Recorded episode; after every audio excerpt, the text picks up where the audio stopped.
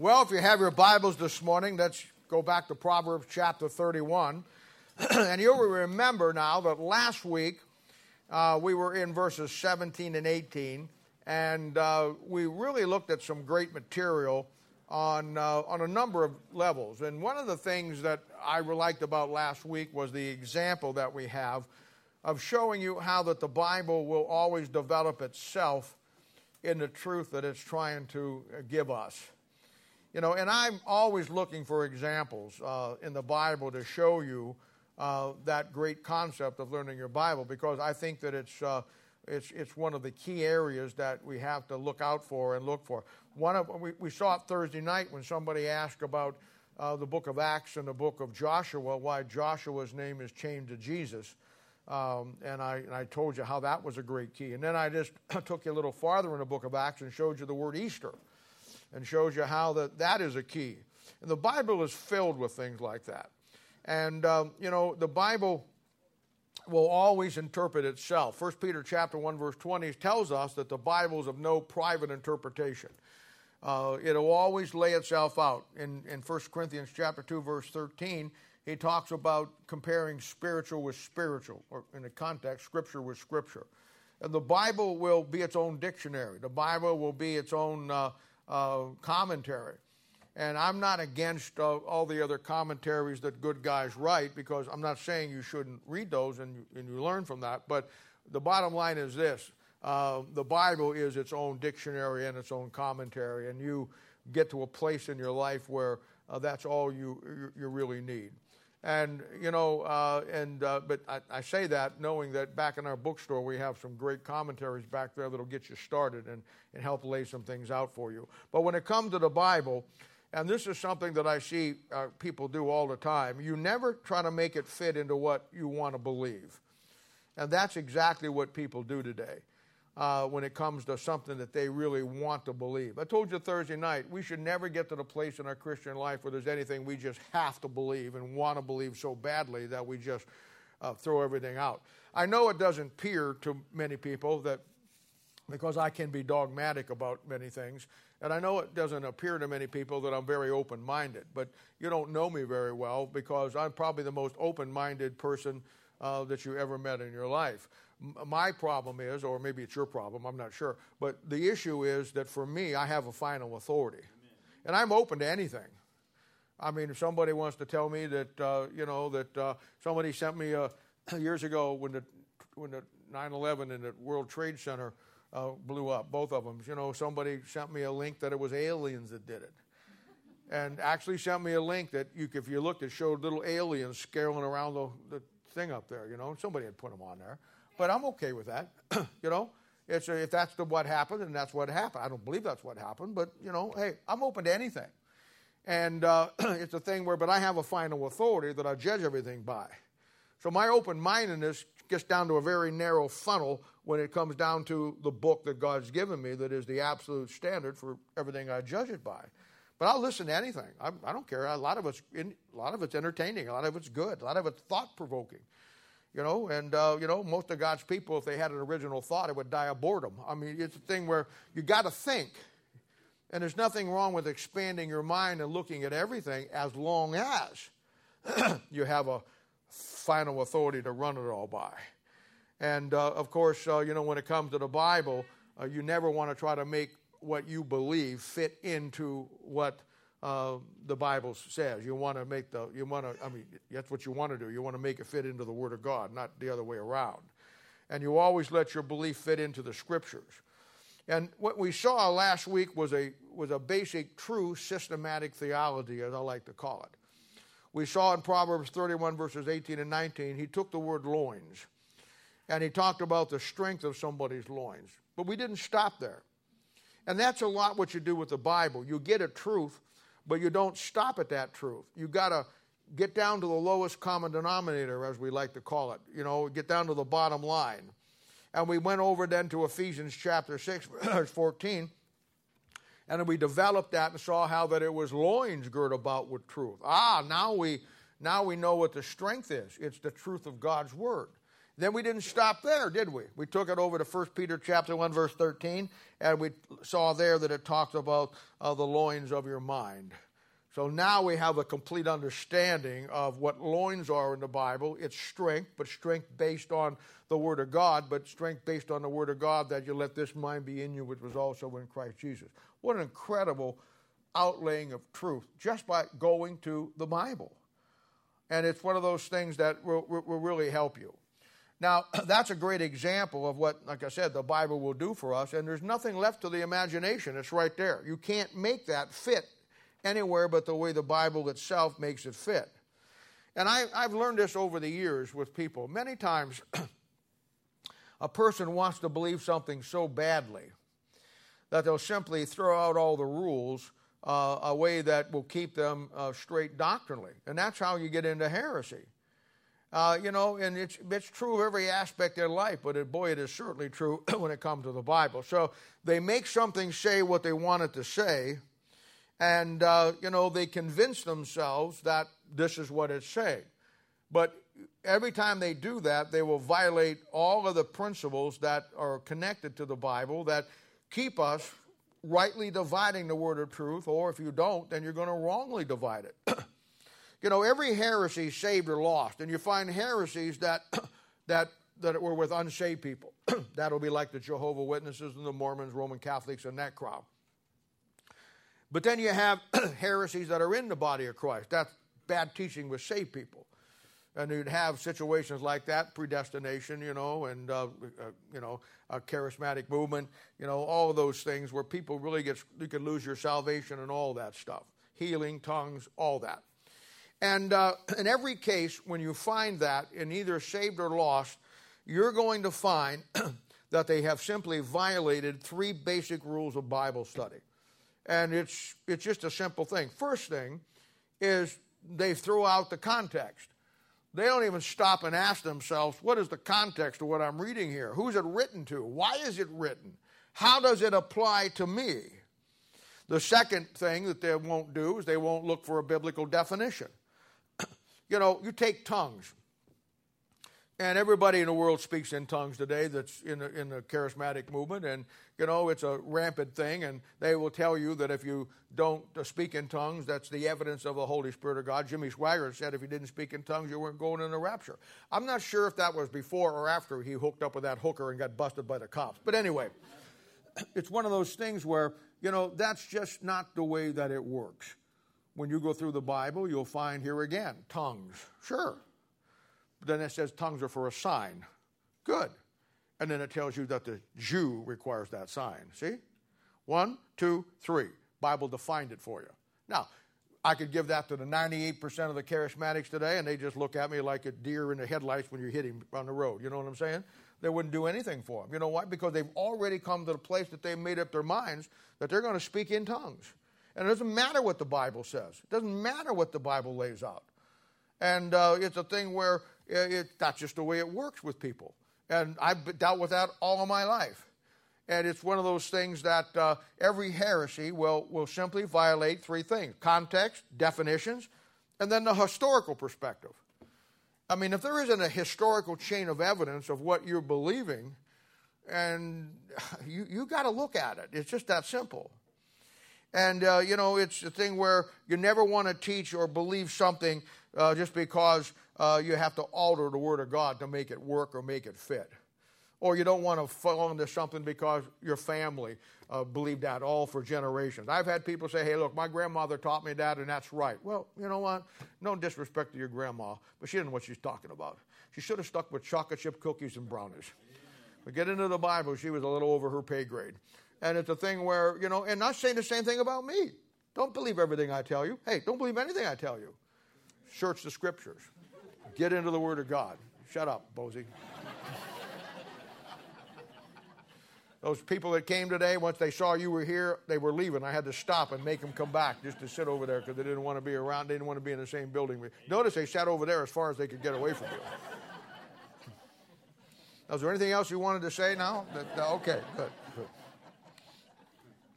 Nobody in this world I love more than that man right there. We have fun together. Always have, always will have and um, it's he's just my buddy. But anyway, Uh, and I don't know how his wife puts up with him, but. Uh, you know, and you know, and and he's such a kind guy. On Mother's Day, he wanted to take her out to eat on their anniversary and Mother's Day, you know, and he took her to McDonald's. And he's so, no, no, no, no, no. He's told her before he got there, look, if you want to supersize it, it's okay with me.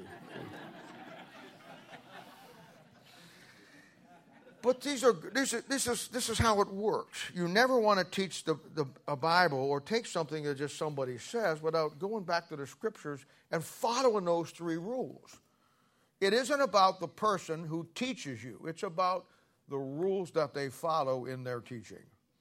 And then we saw how that when you you uh, you gird your loins with truth, your mind, God's mind, that it will make your arms and your hands so strong. In fact, the Bible says in Psalms 18:34 that you can break a bow of steel uh, on them.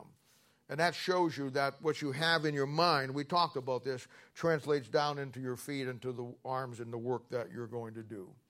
I think one of the greatest things we saw last week, and I'm giving you all this because it's going to fit right into where we're going today. Uh, we saw her, the Bible talked about her perspective.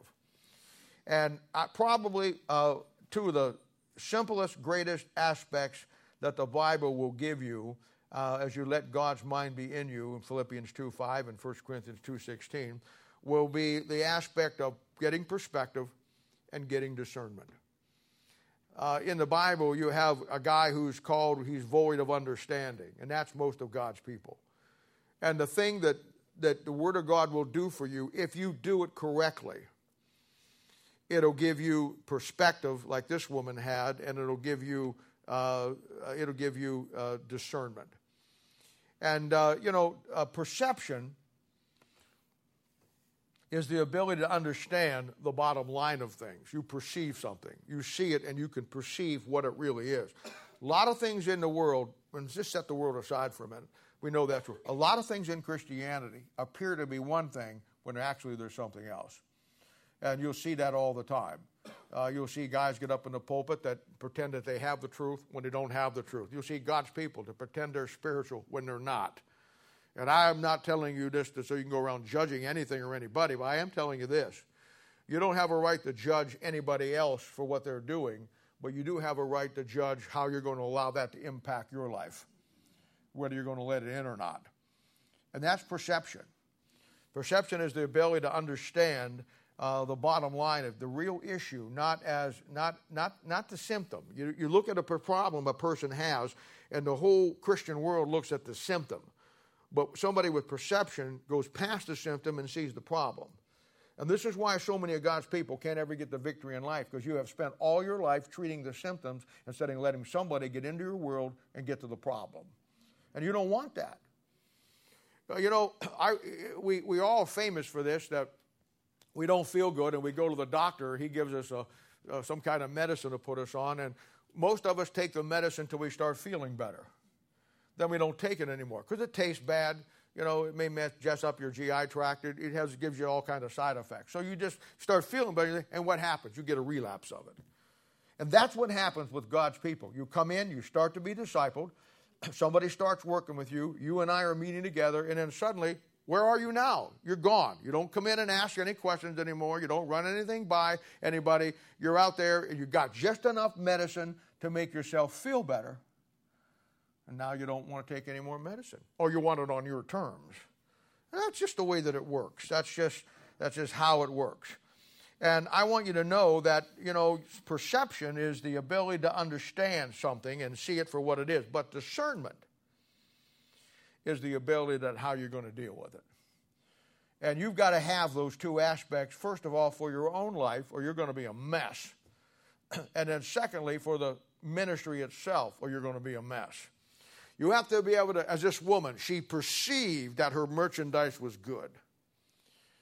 And then she had the discernment to be able to use that. And we're going to see how she used that today.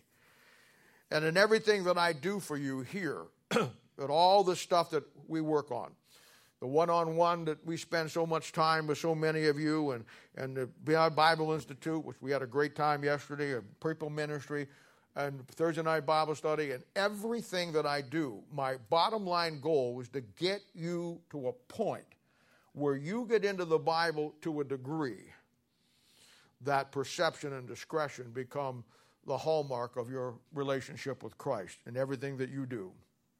You look at anything in life and you understand it from God's principles, perception, and then you understand how to deal with it, discernment. And as I said, in Proverbs, you have a guy that's mentioned who's a fool who's void of understanding. And this guy walks around thinking like he knows it all, thinking like he's got it all together, and he's void of understanding. And very frankly, many of God's people are that way today. Then we looked at verse 18, an incredible teaching of us as candles. Uh, and, uh, and it talked about uh, Matthew chapter 5, it talked about the uh, candle on a hill. And I talked about, we talked about how that every one of us is a light for God, likened to a candle. And uh, that we let our light shine as we build together this field and this church and get 300 people with their lights turned on, their candles lit, and then everything you know, everything uh, going from there. And uh, that how that today in Christianity, uh, every period of church history had a, had a candle. I showed you back in uh, 1 uh, Samuel chapter 3, which is the picture of the time that we live in, how that candle went out. And then I brought it up to Revelation, the Laodicean church, the seven church periods there. And each one of those church periods has an angel and a candlestick that is a light that represents that church. And I showed you in Revelation 1:20, Revelation 2:5, Revelation 3 verses 15 and 16. Then I took you over to the book of Colossians, which is dealing with the Laodicean church, and in Matthew chapter 5 where the light candle shines, and I showed you how that very clearly from Revelation 3 that the Laodicean church period, right now, us, this church period, its candle's gone out. And that's the problem. No light, no truth, no ministry. And years ago, maybe not years ago, but several years ago, I've taught it several times. I laid out for you the seven things that you lose when you lose your Bible. And we are seeing today, when you lose these seven things, just as in 1 Samuel chapter 3, the candle goes out. And the angel has been spewed out of Christ's mouth, as it tells you there in, in Revelation chapter 3. So that was last week, and just kind of a recap, and we're going to see how that moves into today, because today we're going to look at Proverbs chapter 31, uh, verses 19 and 20. And it simply says, She layeth her hands to the spindle, and her hands hold the distaff. She stretcheth out her hand to the poor, yea, she reacheth forth her hands to the needy. Josh, would you stand up and ask God blessing on them preaching this morning? Lord, thank you for this.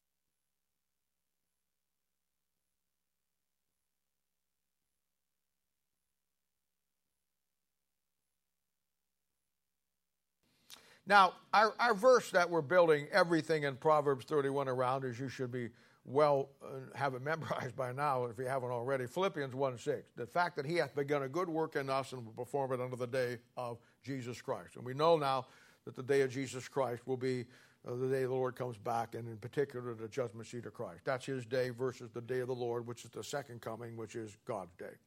And verse 19 says, She layeth her hands to the spindle, and her hands hold the distaff. Now, here we begin to see the fulfillment of Philippians chapter 1, verse 6, because now we see that she's actually at work.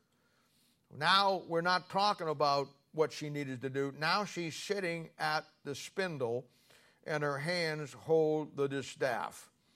Now, the distaff will be thread. The spindle is the machine by which the, uh, she sews or she puts things together. And now we see that she has fully come to the place where she is doing the job. And all through the Bible, we've talked about this many, many times, there's four key ingredients that we have to have to really do the work of God. And this woman has them all. And very frankly, many of you have them all. But first of all, you have to have the right man or the right woman. Then you got to have that right man or woman in the right place. then you got to have them in the right time frame. And then you got to have them in the right work. And that's exactly what we have seen throughout the Word of God in almost everybody's life that God really used, and it's true in so many of, of our lives uh, that God used. She, she can, first thing she did was she considered a field, she looked at it, and then she bought it. All right? That's the, that's the right person in the right place. And then she understands from Matthew chapter 20, we talked about it at great length, that the time frame she's in in relationship to Christ's coming. So now she's got the right time. And then she gets to uh, she gets the strength, and then she carries that strength out in the work that she does, and now she has the right work. So you have the right man in the right place in the right time with the right work. And now she's sitting at the spindle using the distaff, the thread, to make some clothes. Now that sounds like a simple thing. and you would look at that and say, oh, ho hum, okay, she's making clothes. But in its simplest form, that's exactly what every church should be doing, every pastor should be doing, and those of you who are dialed into the ministry and working with people, that's basically what we do when we minister the Word of God to people. We're helping them make clothes. And you're going to find that uh, you're going to make clothes so they, they, they won't be found naked at the judgment seat of Christ. One of the great unknown doctrines found in 1 Corinthians chapter 3 and 2 Corinthians chapter 5, the day of Jesus Christ or the day of Christ. We're told that somebody is going to, their nakedness is going to appear. They're going to stand naked before God at the judgment seat one of the most incredible unknown doctrines that you never hear preached anyplace, anywhere, because nobody really understands it anymore. And uh, we are warned, we are warned in, in Revelation chapter 3, when we were in the great Philadelphian church age, we were warned to watch out because there was an hour of temptation going to come across the church in the world. And, brother, around 1900, we entered into that period of temptation. It all changed around that period of time. And for a number of reasons, well, we won't have time to go into today, but we were warned that there was an hour of temptation coming.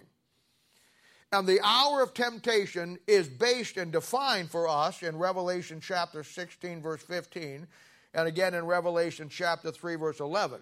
Because he warns us in these chapters that be careful, because the hour of temptation is going to be you and me letting some man take from us the crown that God has for us. That's your millennial inheritance. And he says, make sure that no man takes your crown. Because the crown is symbolic of you and me figuring out what God wants us to do, getting involved in it, and buying the field and doing. And the great hour of temptation that came upon the whole world of the church was for a man to stand up and take from you your crown. And then the other place in Revelation, it talks about the fact that somebody takes your garments. And during this life, it's just simple. It's not complicated. We like to make it complicated, or maybe we don't like to talk about it because it is too simple. But the Christian life is not tough. The Christian life is you, as a mom and dad, sitting at the spindle with a thread in your hand, and you're going to see it as we get into it next couple of weeks, making the clothes for your children first. Making sure that they are clothed at the, at the judgment seat of Christ. That the nakedness does not appear. And then the second thing that we do is we give a portion to our maidens. And that's what we do. We help people that come into this church and they're lost, they're not saved. And Isaiah chapter 64, verse 6 talks about the fact that God, you know, when a person is lost, they're, they're, they're naked in sin. They're just, there's no covering for them. And they'll stand at the great white throne judgment naked before God and then dumped into the lake of fire. So we have what the Bible calls in Isaiah 64 6 garments of salvation. And you help people get that garment on. You'll help them cover the nakedness of their sin and clothing them into the, into the garment of salvation. And then, after they're saved, we, we sit at that spindle. Many of you do it all week long. I do it all week long. and you sit down with people and you sit there, and I know you're opening up your Bible, you're going through discipleship one or discipleship two. I get that. Or you're teaching something else. I get that. But clean all that off. What you're doing is sitting there at that spindle helping those people sew their clothes together for the judgment seat of Christ. Clothes, one place you're clothed from the naked of your sin, garments of salvation. The other place, after you're saved, you're clothed from the garment of the nakedness of your flesh. Revelation chapter 19, verse 7 and 8. Robe of righteousness. Robe of righteousness. Everything that you have now uh, opens up to the fact that uh, you're helping that person be clothed when they stand before God at the judgment seat of Christ. That's really what it is. I know that's probably too simple, but that's, that's how simple it is. I mean, when we all met, the first thing we did in my, when we worked, we started working in the Bible together. And my goal for you was to help you learn the Bible. And as you learned the Bible, you applied the Bible. And as you applied the Bible, you let God change you. And all through that process, you're sitting there, I'm sitting there at that spindle. And every piece of thread that we put into the garment will be a biblical principle. It'll be a verse, it'll be a chapter, it'll be an understanding this better than this. That's what we do. Every time we have Bible Institute, we sit down and I'm just sitting there at that spindle with a thread, helping weave your life into the Word of God that will produce a robe of righteousness at the judgment seat of Christ. Every time you disciple somebody, every time somebody works with you, every somebody signs you, I know, I know, I know. You don't look at it that way. I get it. I understand. But the bottom line is this somebody is sitting there at the spindle with a distaff, the thread, and they're helping you put together a garment that's going to be a garment of the robe of white righteousness when you stand at the judgment seat of Christ. And, uh, you know, people sometimes they, they get mad at us uh, sometimes, and uh, you, you, know when you try to help them with the Bible, you've all experienced it. I mean, I've experienced it all my life. And a lot of it has to do with the fact that, and I know you know this, that uh, people come to the point where they, they, they start out wanting to do what they need to do, but then at some point, for some reason, then they want to start to resist that change. And a lot of it has to come back to what we talked about last week attitude and action. You know, somebody will change their action for a while, but if they don't really change the attitude, then the action will slide back into what it was before. It, just the way it is. You know, and uh, I've always thought if they could only understand, and I get it, they don't have any discernment, they don't have any any uh, perseverance, any ability to see any perception. And, but I've always thought to myself, if they could only see what the really goal is, uh, our goal is in verse 19, that all we're trying to do is help you learn how to sew. That's all we're doing. We're setting a needle and a thread and, and, a, and, a, and and a spindle and everything there to show you and help you understand how to make clothes. For your kids first, if you got kids, meet to your household. And then, you know, to the maidens, or if you're not, you know, you just you, you by yourself to help you get to that point. And I understand why people sometimes get upset. They don't want to change. And, uh, you know, change is tough. And I got to tell you something the older you get, the tougher change is because we get set in our ways and we don't want to change. And that's why, you know, most people, if you're going to have somebody that's older, like myself, uh, come over to eat, eat on time. you be 40 minutes late, I'm going to be pretty grumpy. In fact, I've been to my kid's house and they've been just put it off, and I just said, I, am going to run out and get a bite to eat. I'll be back here in just a little bit. Now, I know that's not right. But I'm set in my ways in a lot of things. I mean, I am. I mean, I, I mean, the older, yeah, you're laughing at me now. Wait do you get to be my age? When do you get to be 40 or 50? Wait do you get to that point in your life? You, you, you, you'll, see the, you'll see the proof of that. And it's a thing where, and I've know, I've seen people that that were in their 30s and their 40s that are so bullheaded that they, you know, I mean, they're, they ain't going to change about anything.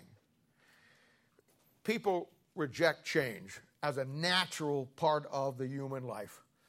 And that's why when a person gets saved, truly saved, what changes about them first is their soul.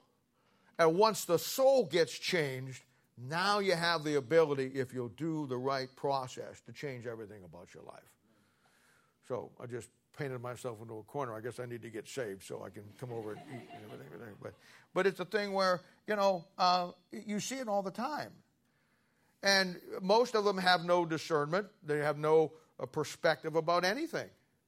And so they can't see and understand what you're trying to do to help them. And uh, I'll tell you a story. It goes along with this. I went over to uh, Pro Bass the other day, Troy. I had some gift cards to use, and uh, is it Bass Pro? Okay, I don't know. It's, a, it's, it's that one with a big fish with his tail sticking out. So, you know how one over here is. So I'm driving in the driveway that we're up at it, and then you got to turn into the parking lot. So I turn into the parking lot, and there is a snapping turtle about that big, good 25, 30 pounder. And she, this is the time of year why you see them on the roads killed and they're walking, because they're laying their eggs. So they move to, to lay their eggs, and that's, what, that's why you see them all the time on the road this time of the year. And she was moving from one little patch of forestry there uh, and to another one. And I'm, you know, hey, I'm afraid she's going to get hurt, run over. I'm driving down the road and I see one. I'll pull over and go and pick her up and get him off the road. Well, she was big. And, and I parked the car, came up, and come up to her, and, and, and she was not in a good mood. And it's a thing where I, what you do with them, you know, you, you, you don't, I mean, most people don't know. They have a neck that's about that long, and it's faster than any snake that you ever saw in your life and a snapping turtle bites you, he doesn't let go. He will, he will hang on to you forever. And there's a couple of things that you got to do if you want to get him off. But I'll tell you, he's there for life. And you can have him bite a stick and hold him up. And, and they've got tremendous power. I used to trap them for a living years ago, them and frog legs. And I used to catch 40, 50 pounders. I mean, they're that big around. And I would cut their heads off, bleed them out, let them bleed out for two or three hours, and they got a bone on both sides that you got to get the meat, you got to get off to get the bottom of the shell off. I'd take a hacksaw and I'd start hacking on, and that thing, his head had been cut off for hours. He would reach around with his, and his claws were as big as my hands, and he would grab that hacksaw to keep me from cutting it. Now, that isn't scary. I'll tell you what, man, I'll tell you. So, anyway, I'm thinking, no big deal. I want to get this turtle off the road. And so I, and, then, and she, she defensive mode right away. And so I'm thinking, okay, I'll just come around behind her and I'll grab her this way. Every time I move, she turned with me. and she's snapping at me. And, and, and, and, she was having a bad hair day, and she didn't even have any hair that I could see. And, and, I, and, I, and I tried, and I put my hand, I finally got my hand on the back of her shell to press her down and then grab her tail and she kicked my hand off and I said, Hey, lady, you're dead. You go ahead and get run over if you want to. But as I drove away, I thought to myself, you know what?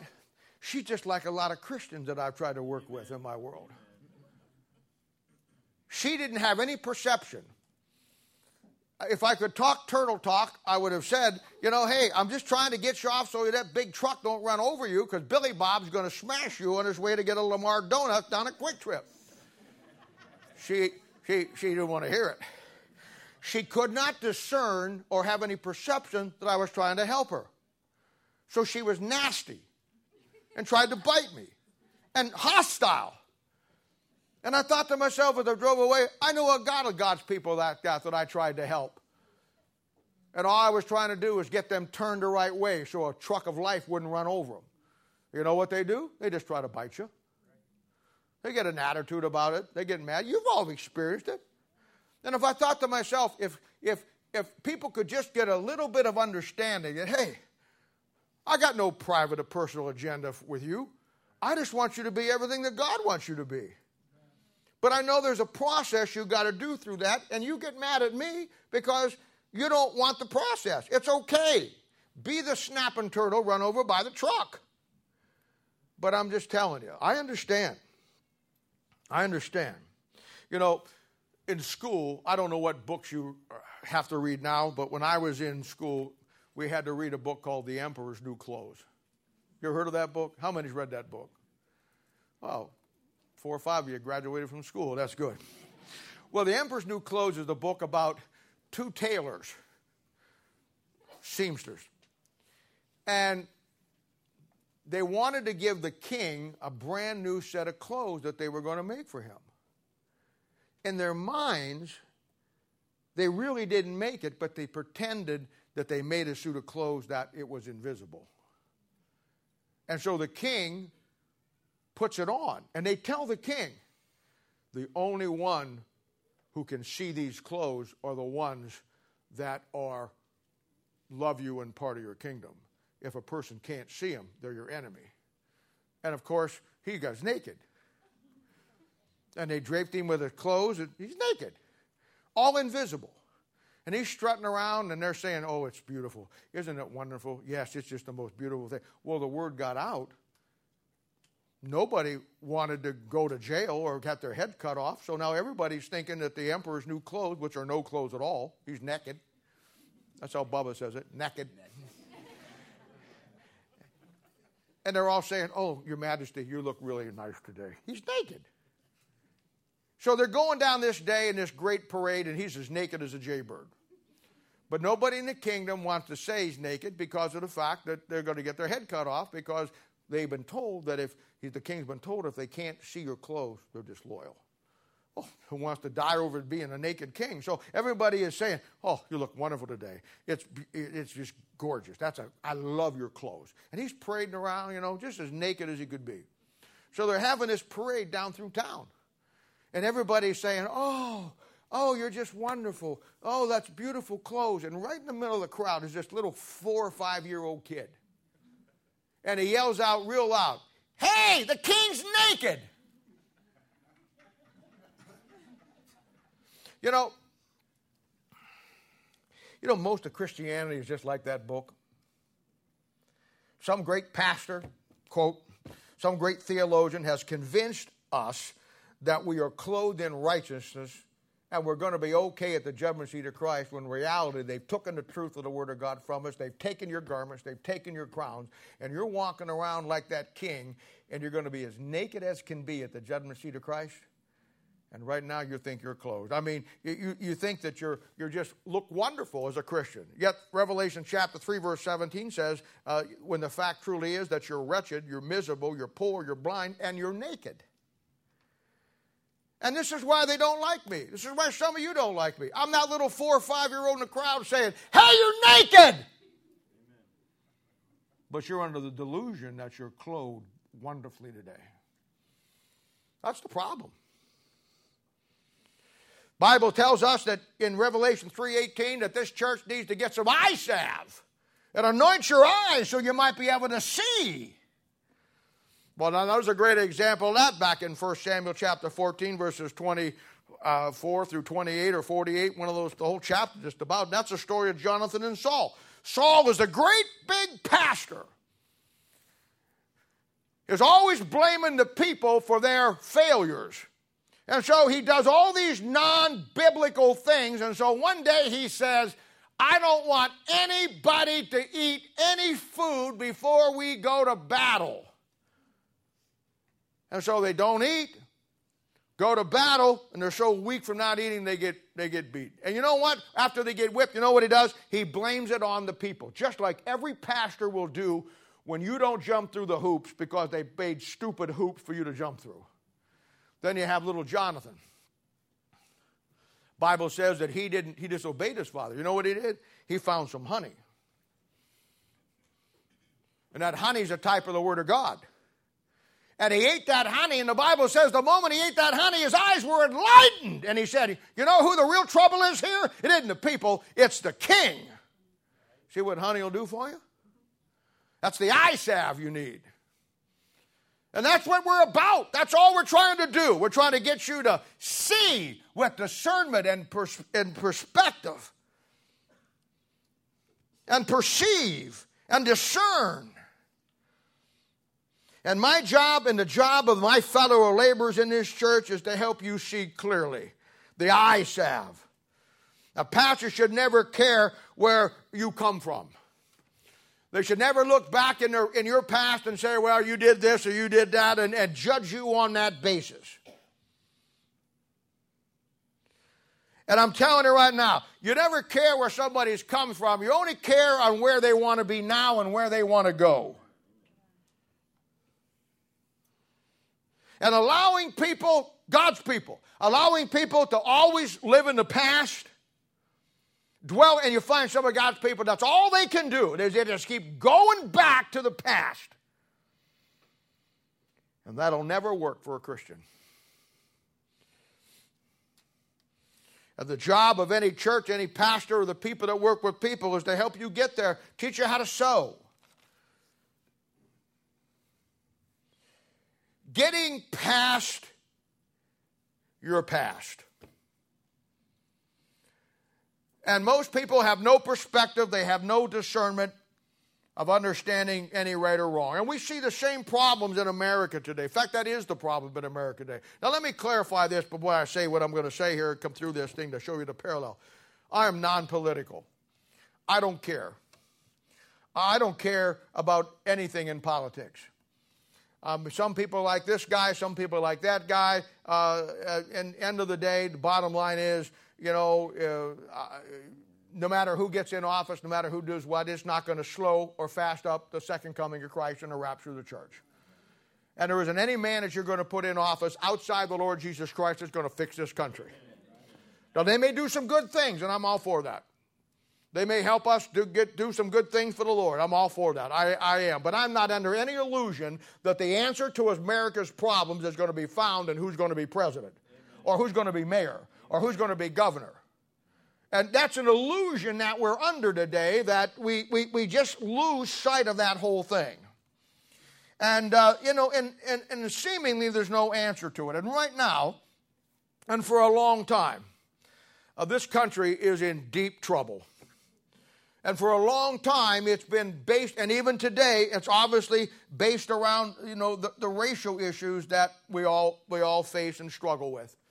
And, you know, I'm the first one to tell you, you know, I don't look at it from a political standpoint. I'm going to give you today, whether you like it or not, whether you accept it or not, doesn't matter to me. I'm going to take you back, like I always do, to the Bible. Now, uh, you know, it's a thing where we talk about race. And race goes back to the human race. That's the term. The word race came off the original term of the human race. And the human race went into effect back in Genesis chapter 10 when God divided the nations. And from that point on, up to today and into the future till the Lord comes back and sets up his government, the human race is going to be a race for one nation, one ethnic group, one whatever to get ahead of the other. And that's all that it's going to be. And uh, when the times that the Gentiles came in, I mean, uh, you had the you had the Nebuchadnezzar in Babylon. That was a supreme race, and everybody else in the world was no good. Then you had you had you had the Assyrians, and then you had the, the Greeks, and then you had the Romans. And they all were groups of people, Gentiles, yes, but they were groups of people who ran the world and made everybody else in the world their slaves. You see, slavery didn't start in America, though I think slavery is a terrible thing. But when you don't have the perception and the discernment to see how this thing works, I mean, I remember in 1933, Adolf Hitler started the white supremacy Aryan race. That only white ethnic Germans of the Aryan bloodline were the superior race and everybody else was substandard. Everybody. Then after the war, you had down south, you had your Ku Klux Klan groups, your, your, your Aryan Brotherhood, or your white supremacist groups, and they think they're superior. Then when we got out into the 50s and the 60s, we got into the Cold War, and Russia was the big power, and everybody else, they wanted to enslave the world. So, see, the human race the idea of race, because we're in it right now, and I'm going to talk about it in a moment. We're in it right now up to our eyeballs. And seemingly there's no answer to it, though I'm going to show you the answer to it. And it's a thing where all down through history, the human race has been a race of humans to put one race over another race to rule them. And little do they know, all down through history, because they have no discernment, they have no perspective. Little do anybody know and understand. It ain't going to be white power. It ain't going to be black power. It isn't going to be communist power. It isn't going to be Nazi power. It's going to be Jew power. They're going to run the world someday. And right now, hey, the first shall be last and the last shall be first. What do you think he means by that verse? And I understand that in America, the race issue has been along for a long, for a long time, and it's, it's, it's. I, I, I, I'm in total sympathy with any minority group who gets persecuted uh, without, uh, you know, who just trying to have a better life and trying to be a human being.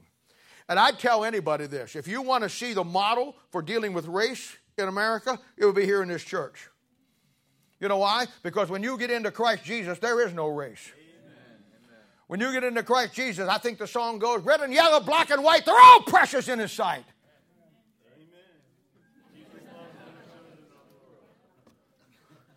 There is no race in Christ Jesus. I got three black boys here who call me their dad, and I love it. I got a lot of you white honkies call me dad too, and I kind of like it. There's no race here. We laugh at it, we make fun of it. And I'm telling you. You know, this nation, listen to me very carefully. Here's the problem this nation is anarchy. This nation is an insane asylum run by the inmates. This nation is in such bad shape. Our police officers are under tremendous pressure. And you say, well, you got bad police officers. You got bad Baptist preachers. Amen. So do we throw out all the churches because there's a few bad, goofy Baptist preachers? Hey, it's a thing where there has to be a better answer than that. But that's reality, and nobody wants reality. You see, this nation needs healing. Everybody says it. They'll get up and they'll say, We need to heal. They'll carry banners. We need to heal. Heal our country. Heal our race problems. Heal this. Heal that. Heal all these things. But I want to tell you something. Going back to the Bible, there's a place where you have a tree that is for the healing of the nations. And that is the tree of life. And today, right now, in Christianity, you and I are the leaves. Remember, Israel, Romans 9 and 11, was the natural branches. We got grafted in. Now we are the leaves of the tree of life, and we are the only way we can heal this nation. As leaves. I, I think terrible injustices done to black Americans in the last 300 years. I, I totally understand that. Hey, I grew up in 1970 in Canton, Ohio, and was at the Canton Baptist Temple. I won a black man to the Lord at the Hoover Company whose name was John Tony. John Tony wound up being a preacher and running a black church and doing a tremendous job. And I saw him at Mel's funeral just several years ago, and he's still doing the job. I won him to Christ. He wanted to get baptized. The Canton Baptist Temple would not allow a black man to be baptized in that white church. Now, that was my first introduction to it. You see, I was from the other side of the tracks. I never knew anything about race, cared anything about race. But th- it was the first time that I was, and I asked Mel, and Mel said, I said, what is going on? I said, this guy's saved. He wants to get baptized. And he said, that's just the way it is. I said, well, that's wrong. He said, it is wrong. He said, tell him to be here at 11 o'clock tonight and I'll baptize him. So we baptized him. There was a church that J. Frank Norris started up in Temple Baptist in Detroit. and Temple Baptist in Detroit when they had all the Detroit riots. And it was one of the racist churches you ever found in this country. It wasn't even down south, it was up in Detroit. And when a pastor friend of mine went up there to be the pastor and they sat down to interview him, the first thing the deacons asked him, if we call you as pastor, will you guarantee us no black people will join this church?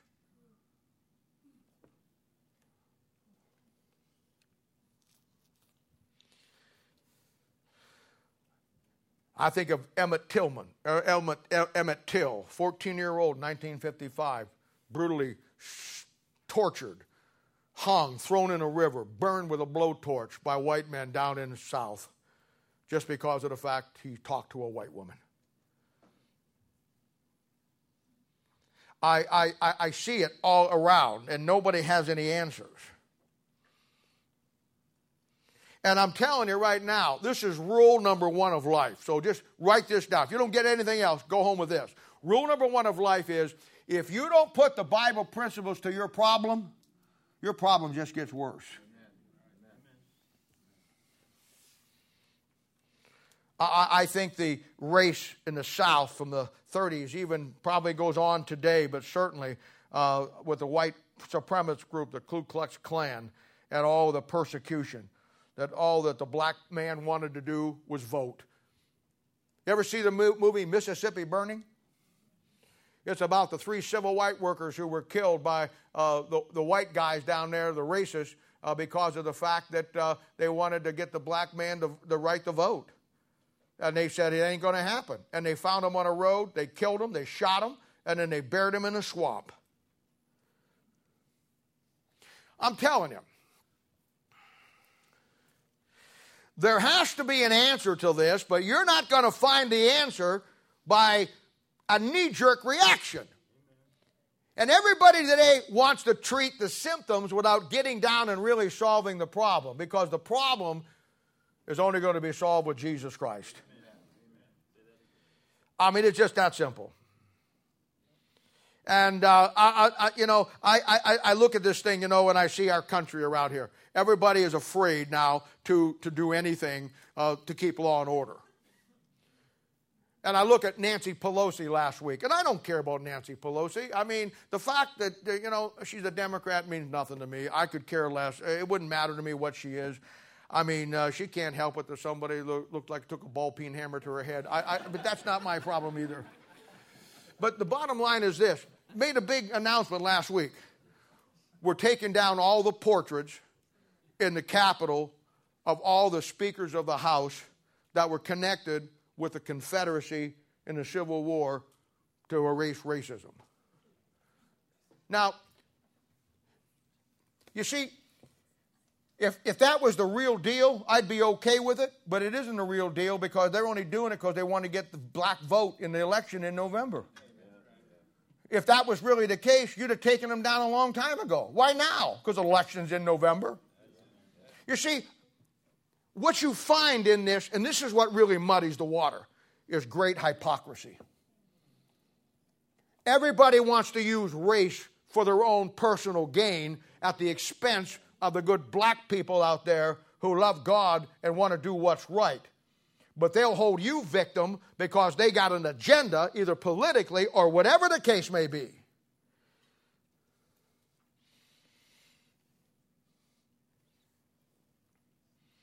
They had they're taking all the statues down down south of all the Confederate war leaders. They want to change the names of, of Fort Bragg and all the military bases that were Confederate soldiers because that's what they want to do. And people are so stupid white people are so stupid that you sit there and you actually think there's some validity to that. Well, let me ask you a question. In World War II, the black man could not get into combat. He could be a cook, he could be a yeoman, that's a servant for an officer. He could be a dining room orderly. He could sweep the barracks and he could sweep out garbage cans, but he could not ever fight in combat. During World War II, there was a group from Tuskegee uh, College down south that became known as the Tuskegee Airmen. They were called the red tails because they threw P 51s and all their tails were painted in red.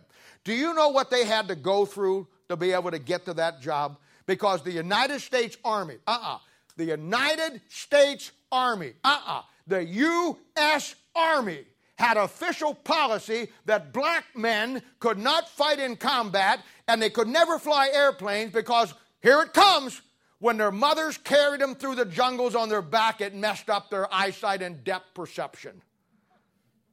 That's the United States Army's official stand on why black men couldn't fight. And after they did fight and let them in in Korea, from Korea to now, 86 black men were awarded the Congressional Medal of Honor. The Red Tails, they were escort fighters for the bombers, B 17s. I don't know how many escort flights they took to protect the B 17s from the Nazi fighters, but all the sorties that they flew and all the times they flew, they never lost one bomber. They protected them. In fact, by the halfway through it, the white guys were asking for the red tails to, because they didn't run. They didn't go off and chase the fighters and leave the bombers by themselves. I mean, why don't we pick at the U.S. Army? Why aren't we up in arms about the Army? I'll go better than that. You like baseball? America's national pastime? You know who Ben Chapman was? Ben Chapman was the manager for the Philadelphia Phillies. And when Jackie Robinson started to play football, uh, baseball, he was a black man. Ben Chapman, along with everybody else, went out on that field when he was up the bat and called him everything in the world. That if you would say it today, you'd be in jail. He called him the most terrible racial slurs in front of 10,000 people. He made fun of a, uh, having a white wife, which he didn't. He made fun of, of, of, what he ate and all of that and called him by the most despicable name over and over and over again. And everybody in the stands was clapping and applauding. Why don't we postpone baseball and get rid of it? I mean, if we're going to do the generals, if we're going to do the portraits in the, in the house, why don't we just be consistent? But you know why? Because baseball brings in too much money. Get a why? Because you need the army. Folks, get a little discernment and get a little perspective. It's all fixed. It's all fixed.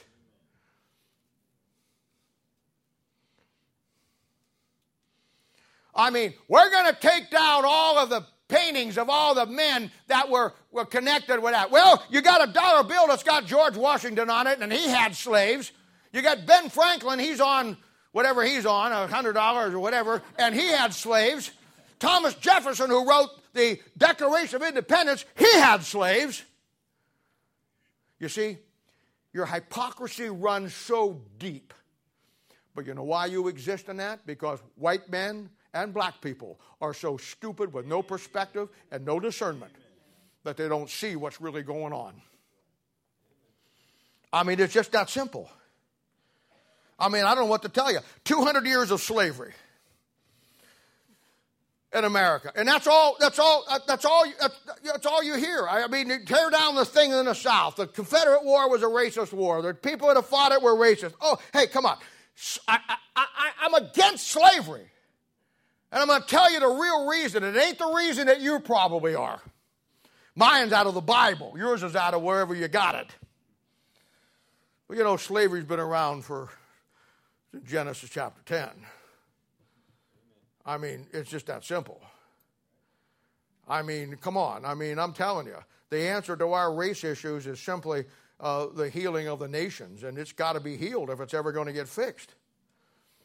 And, you know, uh, uh, slavery has been around since Genesis chapter 10. I'm not saying it's right, but I'm saying you're going to focus on 200 years of history. Let me ask you a question. i just, this, I would ask this to any black leader, and I'm, and I'm for you.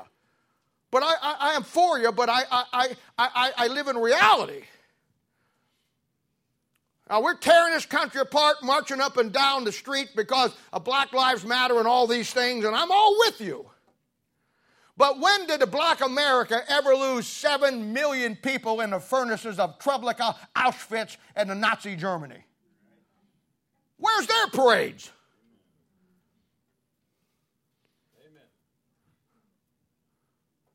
Do you know what the Babylonians did to the Jews when they took them captive in 606 BC?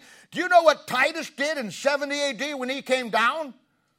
He enslaved them. Do you ever read Ezekiel chapter 1? Where's, where's Daniel and Ezekiel? They're slaves. You see, we have such a shallow picture of understanding history that we're caught up in our own little moment. And I get it.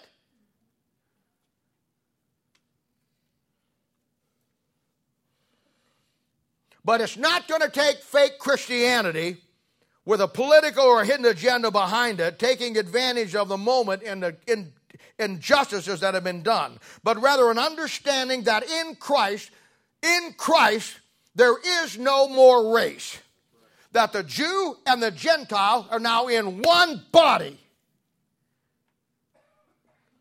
Now, here it comes. Here it comes. No man anywhere in history, never, we're in America, never in America, no man should ever be able to buy and purchase another human as a slave. Did you get that? all through history over here, in America right here, home of the brave, free of the whatever, should ever, ever, ever, ever, ever be allowed to purchase another human being and make that person their slave. Now, your answer to that is because Black Lives Matter. My answer to that is based on the fact that why no man should ever be bought by another man because every one of us has already been bought and paid for at Calvary's cross. You're bought with a price. You don't have your rights anymore. He bought you at Calvary. You're his bond slave. And the fact that you will not recognize that and give your life to him is the reason why we got the problems in America today. Now, I'm telling you. Hey, I had a guy in my church back one time who was a, uh, and I won't tell you his name is. Some of you might know him, uh, but uh, you know what? He was in my church. Yeah, you ain't gonna believe this, William. Alex, he believed that you guys didn't have souls. You heard that before? Yeah, your wife mentioned that to me the other day. he thought that black people were the mud people, the beasts of the field in Genesis. And he believed that. He thought that. And you see, guys will buy into that. But I bring it back to that little funnel called the Bible. Don't do that, you're right.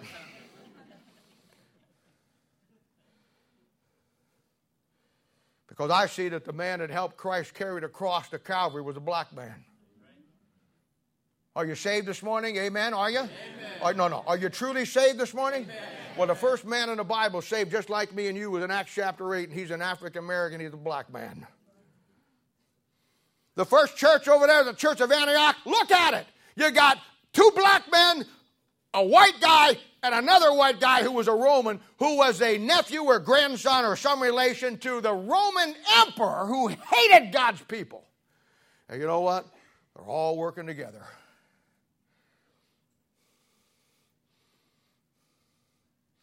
Listen, the world through slavery will tear this country apart.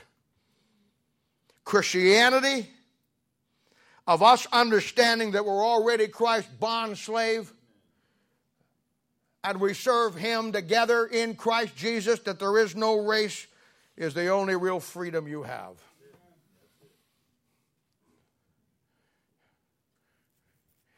It, it always amazed me that the cry back in the day was, Let my people go. And that was a slogan that you even hear today, but back in the 60s and the 70s, it was everywhere. Let my people go. And it's out of the Bible. But what the idiots didn't understand is let my people go was a Jewish term when they were Jews were under the slavery of the Africans. In case you haven't looked at a map lately, Egypt is in Africa, and Pharaoh was an African. But nobody caught that. I see them in Washington, D.C., picketing, tearing and burning everything down. They were going to burn down and destroy. They had to put the National Guard to keep them from destroying the Lincoln Memorial. What? He's the guy that freed the slaves. That's nuts. It's nuts. And I'm telling you, I'm just telling you. And I, am just saying, uh, uh, here it is. And I get it. I understand. And here's my point. I know you've been waiting all night for this. Here's my point. I get it. Black lives do matter. I understand that. I get it. I realize it. I know there's been terrible injustices done, and I understand where you're coming from, and you have my sympathy, and I'm here to help. I believe that. But my problem is you didn't take it down deep enough. Because it isn't about black lives mattering until you understand it's about black souls mattering. Because you'll never change a person's life till you first make the change in their soul. And you can parade all you want, you can burn down the whole country if you want. You'll never change anything or make any difference till the change starts inside your heart. Then you have the ability to change. Now, where were all the black and white pastors during these things holding up the signs? No, black, souls matter. Let's get saved and start doing. Where were they at?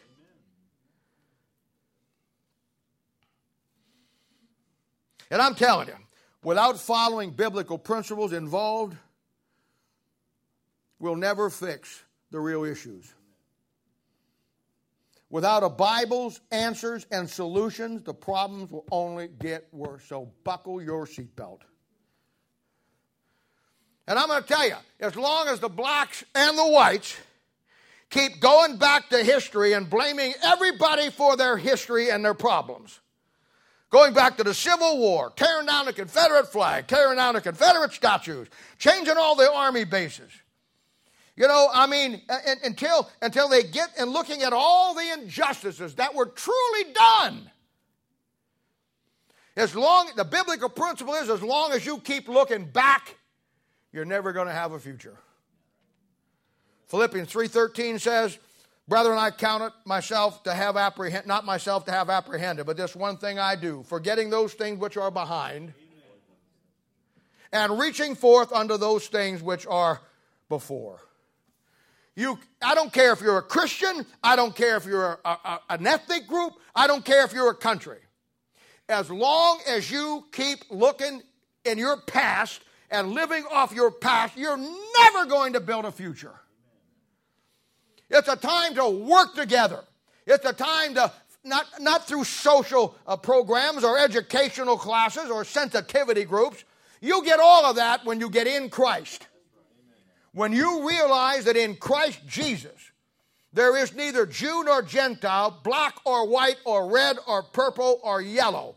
It's all simply the blood of Christ. And there are no differences. There is no race anymore. Fully understanding that, yes, we are all slaves. We were locked down on the block at Calvary, and Jesus Christ paid the price to buy us all, and now we're his bond slave. You know, I, every time I hear of a tragedy, I, I don't really say this. It doesn't matter if it's black or white. We had a girl here a number of years ago, probably 10 years ago now, that came to church for probably a year or so, and then she got out of church. And uh, she got back out into the world. And I remember we had a Thursday night Bible study, like we always do. And I got home that night, and somebody called me on the phone and said, Do you know that so and so was killed in a car wreck tonight? And I said, no. And he says, it was very bad. I says, I guess they, she was high speed with two other people in the car, and they hit a light pole, and the car burst into flames, and she burned to death. Very tragic. And I hear things like that all the time. And they said, what do you think about that? And this is my standard answer. I said, You know what I think? I think if she was at Thursday night Bible study tonight, she'd still be alive. I'm telling you, you take God out of your life, you take the Word out of God out of your life, you take the church out of your life, and you're on your own, pal. And that's where our country is. Our country's on its own. It's absolutely in its final destruct mode. And there isn't one thing that's going to change it. Because it's going to take the leaves for the healing of the nations. And it ain't going to happen. It could, because we are the leaves. Too much, too much gone wrong. Too many people want an have an ulterior motive and agenda, and and causing all the strife, and they really don't want to get together. And let's be honest with you. Let's just be brutally honest. A lot of it just comes down to our own political system wanting to win an election in November. They will do whatever they got to do. They will say whatever they got to say. They will tell whatever lie. They will mistort any facts, any figures, anything they got to do to win that election. And to think that you actually think that this country is about you anymore, you better get on your knees quickly and get saved because the only one that's going to get you through this is the Lord Jesus Christ.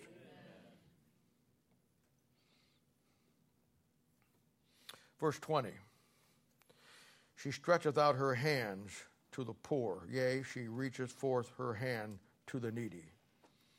Now, there's two things here reaching out to the needy and the poor. Now, in the literal sense, it's, it's literal poor people and needy people. I mean, it, it could be, you know, uh, we saw this all the way through the book of Proverbs. And, you know, our work to help those who are in tough times, who are struggling down at Restart, sitting in the mission, the street ministry, doing what we can do.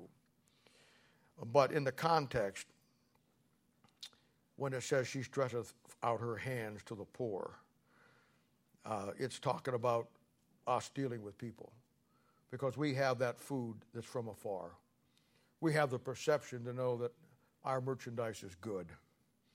And we know that our job is to help them make their clothes. And it's a it's a definite reference to helping those who are spiritually in need. You know, right now across this country, so many uh, of you are doing that very thing. It's a thing where, you know, in this church and around this country and around the world, you're working with people through the phone systems and the emails and everything that we do. And you, you, people out there are needy. People out there need what the truth of the Word of God says. And, uh, you know, for us, I, I've learned this many, many years ago. It just took a while to get here.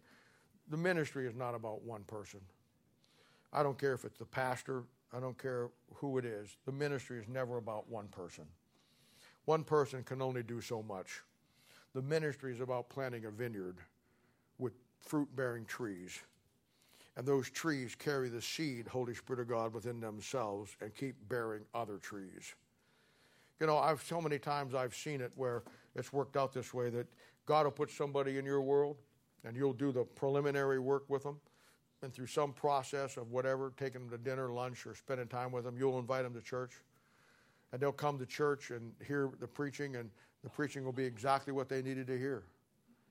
And then you'll take it from there. And, you know, I, I may never ever engage them in any issue that they're going through until later on. But that's what God does. He'll put you in the right place at the right time with the right person. Bring them to me to let me give them what they need, and then I give you all the tools you have to work with them from that point on. That's how it's done. It is in me, it is in you, it's us as a fruitful vineyard. And everything I do in this church is to try to get us to the place where we operate that way. That not one person is just out there flapping in the wind, that everybody works together as a team. And I, and I know, I know, I know it, it, it, it can't all happen. But I'm telling you, it, it needs to be as tight as it can. You know, the, giving them uh, the, who have the false riches of the world and even the false riches of some Christianity versus the true riches of the Word of God. And uh, that will change you and take you from, you know, a dark past to a bright and glorious future. And I say it again as long as this country, anybody else, no matter how righteous your injustices were, and I guarantee you they were, you can't live there.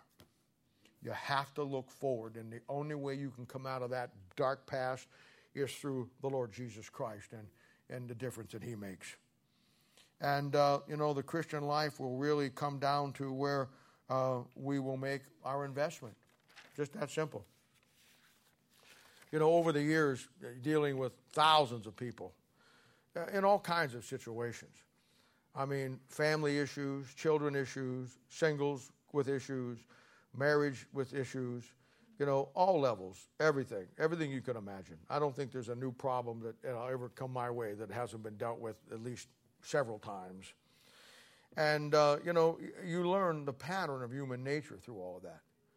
Because fundamentally, we're all the same. We just break down into, into, into, into little stereotypes, really. And, uh, you know, I know you have your garden variety issues of some people, uh, uh you know, and, and some people have deep seated uh, bottomless pit issues. I mean, it, it, it comes that way. And, and sometimes you can help them, and, and sometimes you cannot help them. But it's never an issue that you don't try to help them.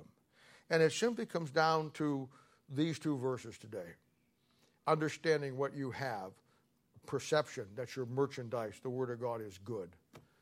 Once you get to that point in the life, that that's the beginning, that's the opening.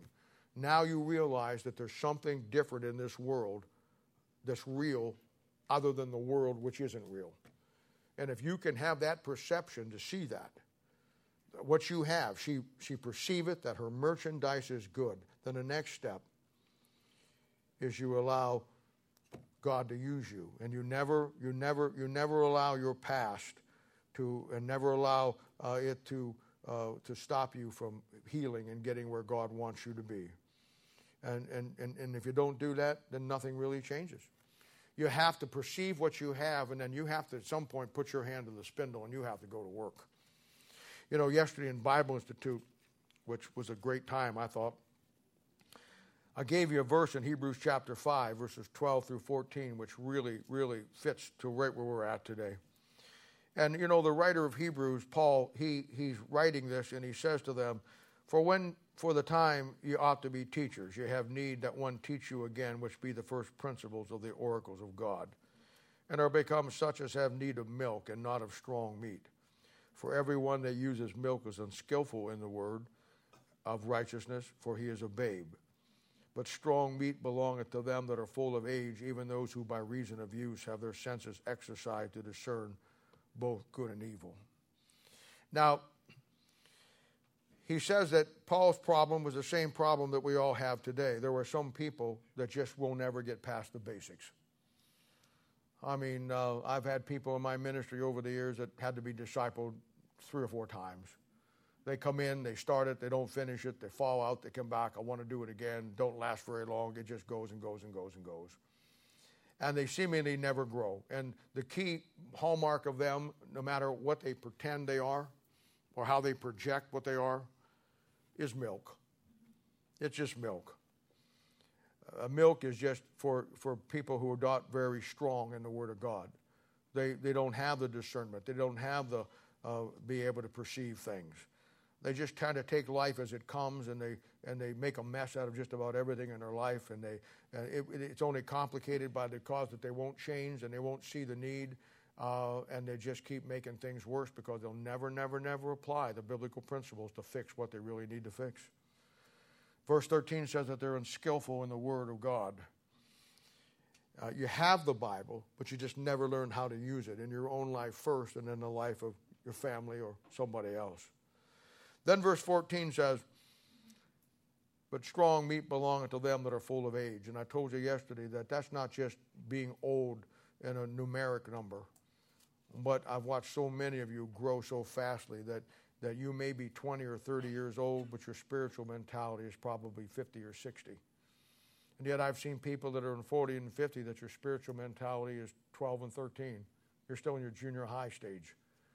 The same goofy little issues that mess up junior high kids is what messes you up when you're 30 and you're 40.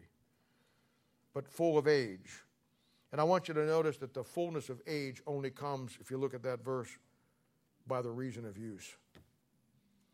You see, it's more than just going out and getting a King James Bible. You, you, you have the perception that you know that what you have is good. But unless you get on the spindle and use it as staff and start helping somebody make clothes, that's the only way you're going to get full of age is by reason of use. And then it goes on to say when you do use it, here's what it does for you. Them who are full of age, even by those who by reason of use have their senses exercised to discern both good and evil. It exercises your senses.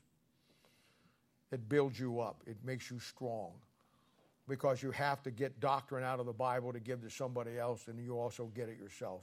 You learn by the people you're working with. You learn by the people that you, you deal with. In 50 some years of my life, brother, I've learned more about people and my own self and my own frailties and my own struggles and why people are the way they are that I can stand before you and pay it out and show you why the country's the way that it is and be right dead on the money based on the Bible and show you that the only thing that's going to fix this country will be the only thing that will fix you, and that is getting into the book and letting God change who you are. Amen. And then you have the ability to discern between good and evil. See, right now you can't for the most part, God's people. They think going to church is good and everything at church is good when going to church is good, but most of the things in church are not good. But there's no discernment. And you know, it's been my experience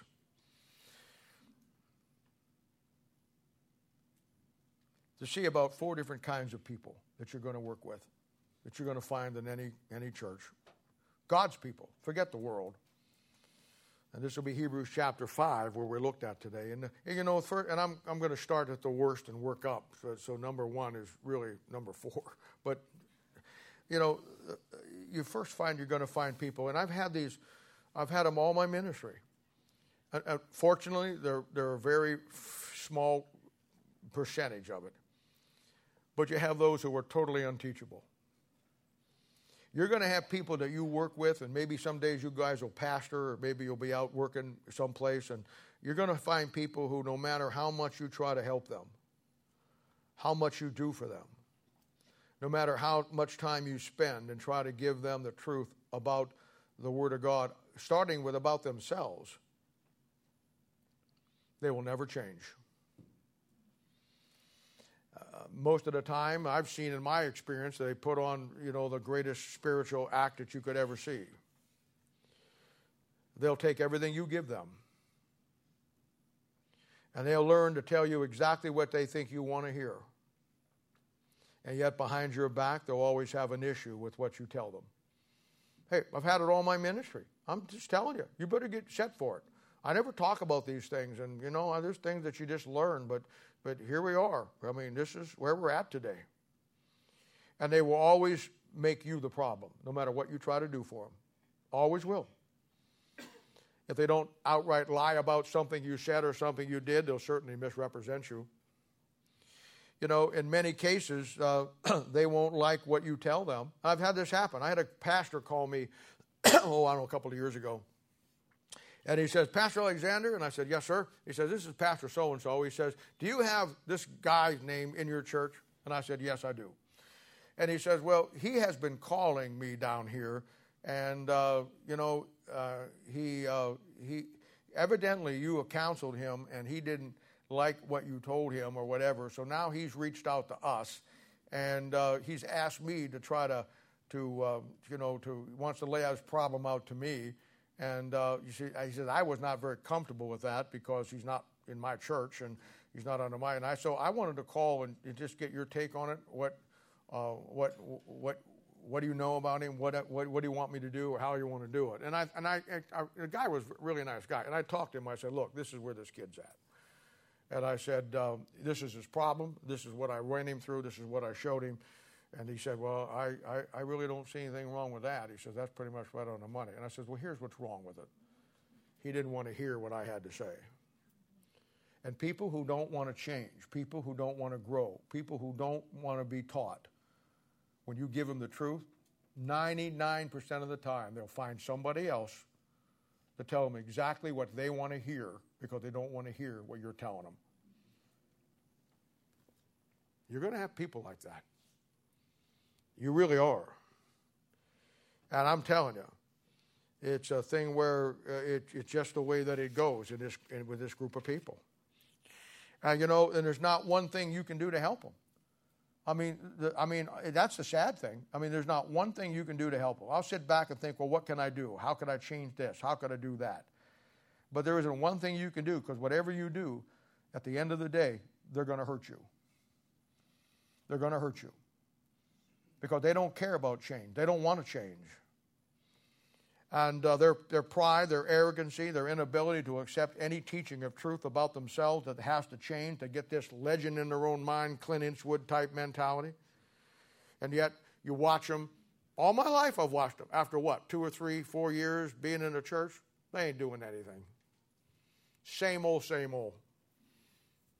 They just run the little smoke generator and create a little cloud that they can hide in that you don't think anybody sees that they're not doing anything. And there's, there's, there's, there's no way that you can, you can help them. I mean, anything you do, they're going to turn against you at some point.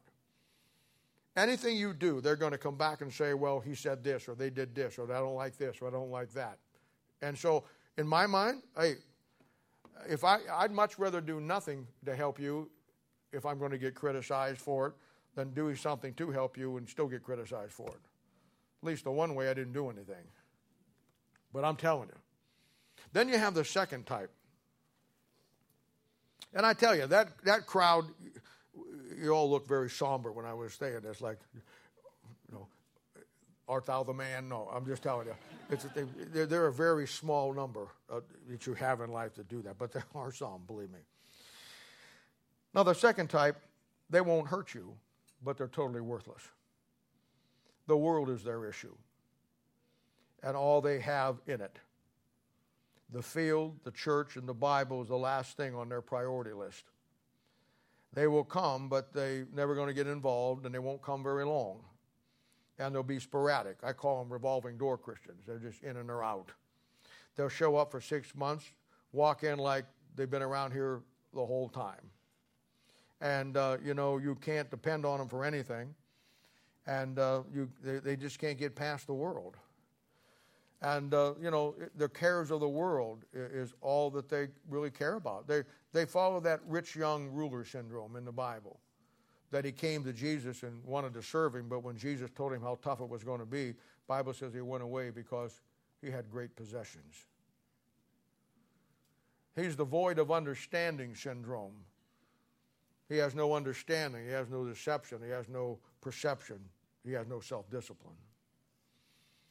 And you talk to him, boy, boy, they'll tell you about all how much money they make, what a great job they have, how important they are. And they'll know more about everything than anybody else on planet Earth, no matter what the subject is, just ask them. And, uh, you know, they're all experts in everything except when it comes to the principles of the Word of God. And they're absolutely worthless. But you love them you love the both of them. You love them. You try to help them. You try to do what you can do, but you you you have a reality of a discernment and a perception that you know what you're dealing with. Now, the third type of Christian will be the guy or the gal who comes in and they have some issues. But what sets them apart is that they're tired of the world. The world system has used them and abused them. And these kind of people, they're going to be determined to fix whatever they got to fix. They will follow the three point outline of fixing our issues in life. And I use this all the time in dealing with people who have issues. I tell them the first thing you, if you got a problem and it's a major issue, the first thing you got to do is identify the problem. Too many of God's people want to f- solve problems that don't need to be solved and ignore the ones that really need to be worked on. So the first thing you got to do is identify it. What is your problem? Second thing you got to do is isolate that problem. You got to put it over here from everything else you're dealing with and realize that this is your a problem. You got to identify it, you got to isolate it, then you got to get into the book and take the biblical principles and you got to annihilate it. You got to beat it six ways from Sunday. You got to submerge it in the Word of God. You got to identify it. You got to isolate it, and then you got to you got to just tear it apart. You got to just bathe it in the Word of God to get past these things. And, uh, you know, these kind of people have enough perception and discernment, and they're tired of the world and they want to do it, and they will they'll do whatever you tell them to do. I've had them to say, if you tell me to stand on my corner, stand on my head in a corner for six months and read the Bible upside down, that's what I'll do. They just want to fix their problem. They're like me. They understand when my early years, like I told you a couple of weeks ago, when Mel Sabaka, God put him in my life, I recognized who he was. And I'm telling you now, I would not be here if it wasn't for the man God put in my life that kept me straight and told me what I didn't want to hear. But you just blow it off, see? I'm telling you.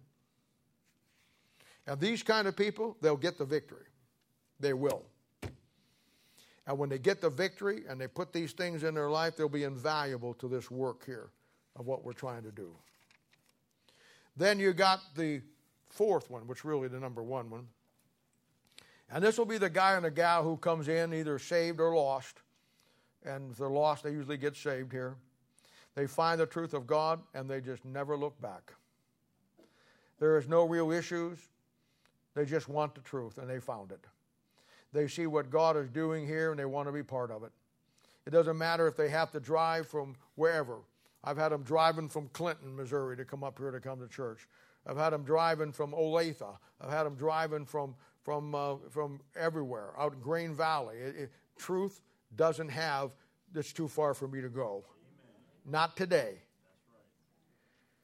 And these people will consider a field with me, Kansas City, and they'll buy it. They'll help buy it. Uh, they get past the milk and into the strong meat, Bible doctrine, and off they go. And they're like Samuel. These kind of people, and really the last type too, they once they get in, they never let a word of God fall to the ground. All you got to do is look at their Bibles, look at their notebooks, watch them while you're preaching, watch them on Thursday night Bible study. They're in it, man. They're in it. They're, they're, they're, they're getting everything that they can. A guy told me one time, he says, the problem with this church is the fact that when you come to get a drink of cold water on a Thursday night Bible study or a Sunday morning church service, the problem is it's like trying to get a drink out of a fire hydrant. Fire hydrant comes out about 1,800 feet per second.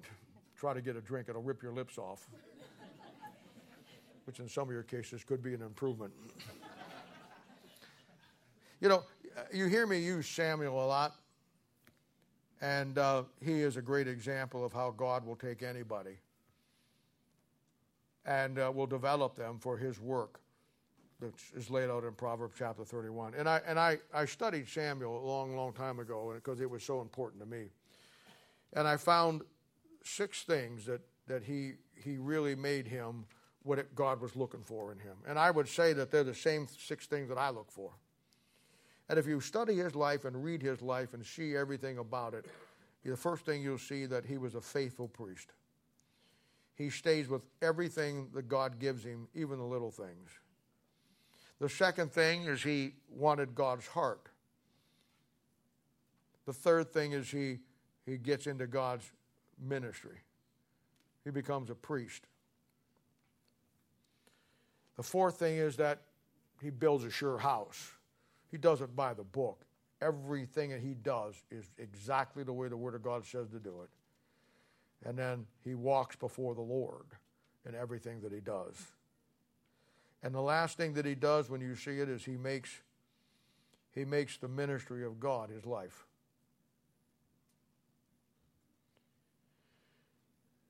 He perceives that his merchandise is good. His candle never goes out. He lay his hands upon the spindle for the work of the ministry, and he makes clothes for those who cannot make them for themselves. And he considers a field and he buys it. And you know, three or four is what God's looking for. They will be what Hebrews chapter 5, verses 12 through 14 says they should be. They get the Bible doctrine, allow that doctrine through the ministry, give it to others, it allows the Word of God to define who they really are. They see what they need to change because they're honest about it. And then they let the Word of God define them, and then the Word of God ages them spiritually And then by reason of use, they exercise their senses and they get to the point in their life, like the woman in Proverbs 31, like so many of you that work with me one on one. They get discernment and perception in the work of understanding good and evil and dealing with people. And I'm telling you, the ministry is not complicated, it's not hard. It all comes down to some just basic, fundamental rules that you have to follow, just like the Bible. And there's things that you look for. There's an evidence that has to come with true Christianity. And people can be saved but not have the evidence. Because they'll get to the point like the first two people, they're, they're just not going to change. They're not going to do anything. They have got their minds made up that they're okay. And they're the biggest jokes on the planet. But it's a thing where they are so prideful and so arrogantly into themselves that they stop letting anybody help them who can help them a long time ago. And everything else now is just the big dance on Saturday night. And it's a thing where nothing really changes them. And God takes you and will mold you and make you into everything and put your hand on that spindle. And I'm telling you, the problem in America, as the problem with all the issues, as the problem we have in Christianity, is the world cannot see with discernment and perception the way things really are. And until you allow the biblical principles into your issues, listen to me, until you allow the biblical principles into your issues, your problem's only going to get worse. Because nothing is going to change in a world that is changing constantly. You need something that never changes, that is fixed. Jesus Christ, the same today, yesterday, and forever. Let's pray. Father, we thank you and praise you for the Lord Jesus. We do love you. Thank you for all you do for us. Thank you for